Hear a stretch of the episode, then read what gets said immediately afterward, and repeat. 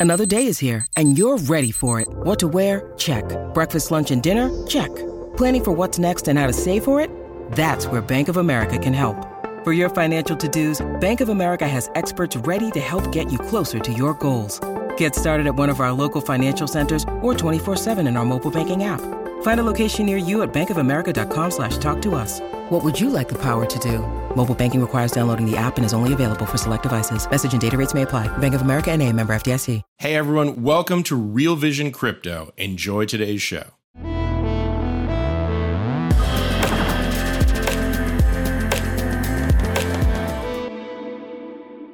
Welcome to Real Vision Crypto. I'm Ash Bennington. I'm joined today by Chiente Hsu, co-founder and CEO of Alex Automated Liquidity Exchange. Chiente, welcome to Real Vision. Thank you for having me, Ash. Chiente, you have an impressive academic uh, and TradFi background. Let's start out talking a little bit uh, about what you did before you spun up Alex. First, tell us about your academic background. Sure. Uh, Ash, I was born in Taiwan and I grew up in Vienna, Austria. So German is my first foreign, language, but that's also where I received my PhD and I became a tenure track professor. My research was in volatility forecasting mainly.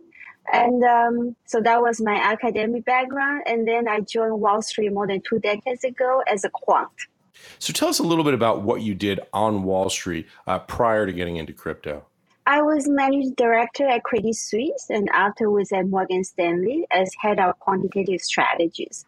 So what we did, you know, with uh, you know hundreds of brilliant PhDs in my team, what we did is we came up with a purely rule-based systematic investment strategies across different asset classes, and then the bank will wrap up those uh, strategies into um, total return swaps or options for hedge fund or a pension fund to subscribe and the reason why um, hedge fund or pension fund like to subscribe those strategy is because number one, they are very, very liquid compared with investing in hedge fund. And number two, they are very transparent. So as opposed to, you know, investing in the black box, this is a completely, we call it a white box. So how did you discover crypto from this traditional financial background? Yeah, I started really getting interested in crypto because um, I don't know if you remember the 2007, 2008 um, global financial crisis. I was sitting on the second floor of a fixed income trading. That was really the front row of the global financial crisis. Yes. You you see, you hear, you you read on your screen that one bank after the other just about to fail. And you know, sitting there, I just suddenly realized, look, there's some inefficiency in this traditional financial system. Um, and the main inefficiency came from, I would say, two areas. One is the intransparency, and number two is that the risks are not properly modeled. So you have all this uh, interdependence of the risk across the whole financial system.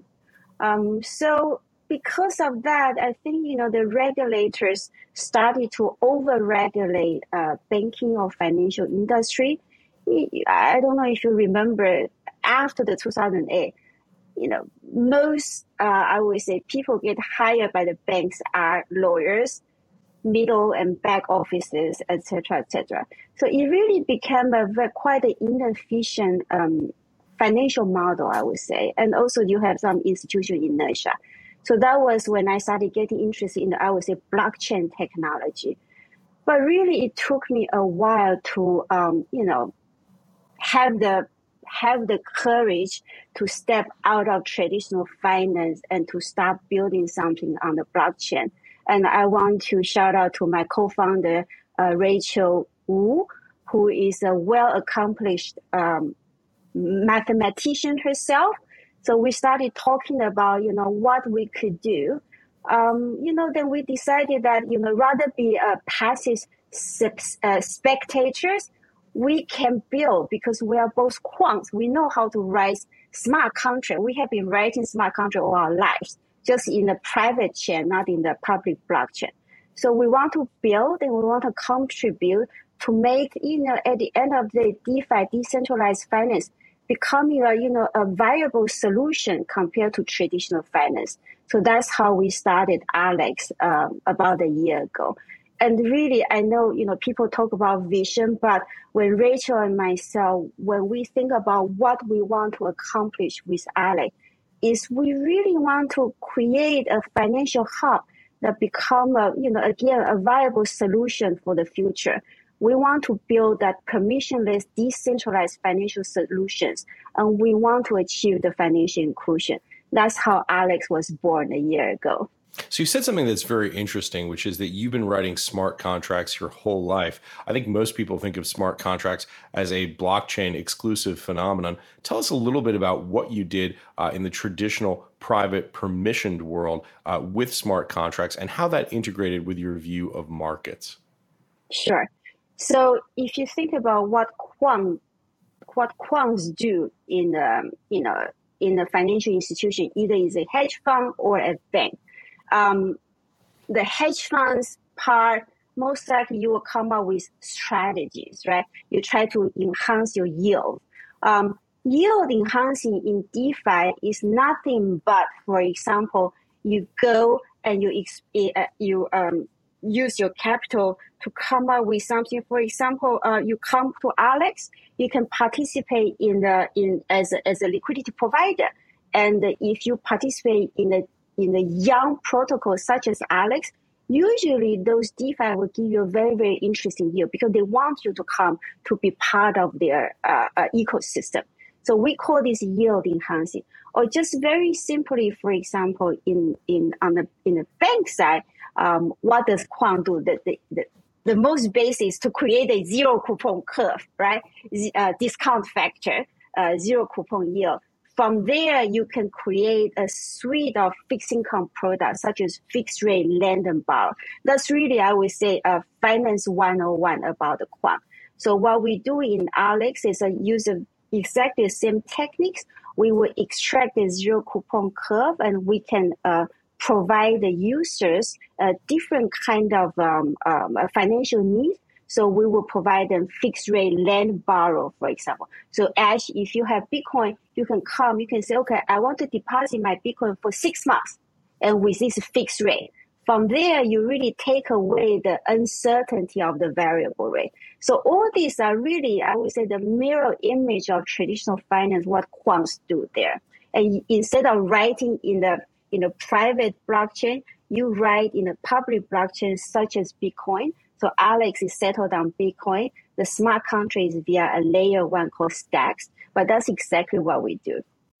When you need mealtime inspiration, it's worth shopping Kroger, where you'll find over 30,000 mouthwatering choices that excite your inner foodie. And no matter what tasty choice you make, you'll enjoy our everyday low prices, plus extra ways to save, like digital coupons worth over $600 each week. You can also save up to $1 off per gallon at the pump with fuel points. More savings and more inspiring flavors make shopping Kroger worth it every time. Kroger, fresh for everyone. Fuel restrictions apply.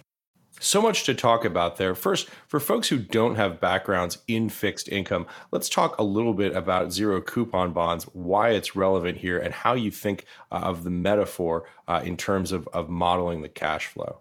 You know, at the end of the day, when we come to either um, traditional financial market or DeFi, it's really about two things that we want to transfer in order to optimize our personal need. One is a time preference. The other one is risk preference. That's always what, how I think about finance, right?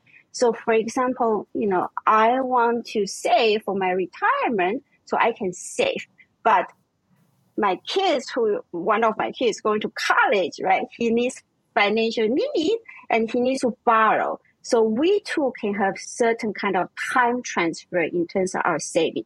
So uh, for example, I can come to Alex and say, okay, I want to deposit my Bitcoin for one year, right? Get certain fixed rate. And that's take away the variability of the variable rate.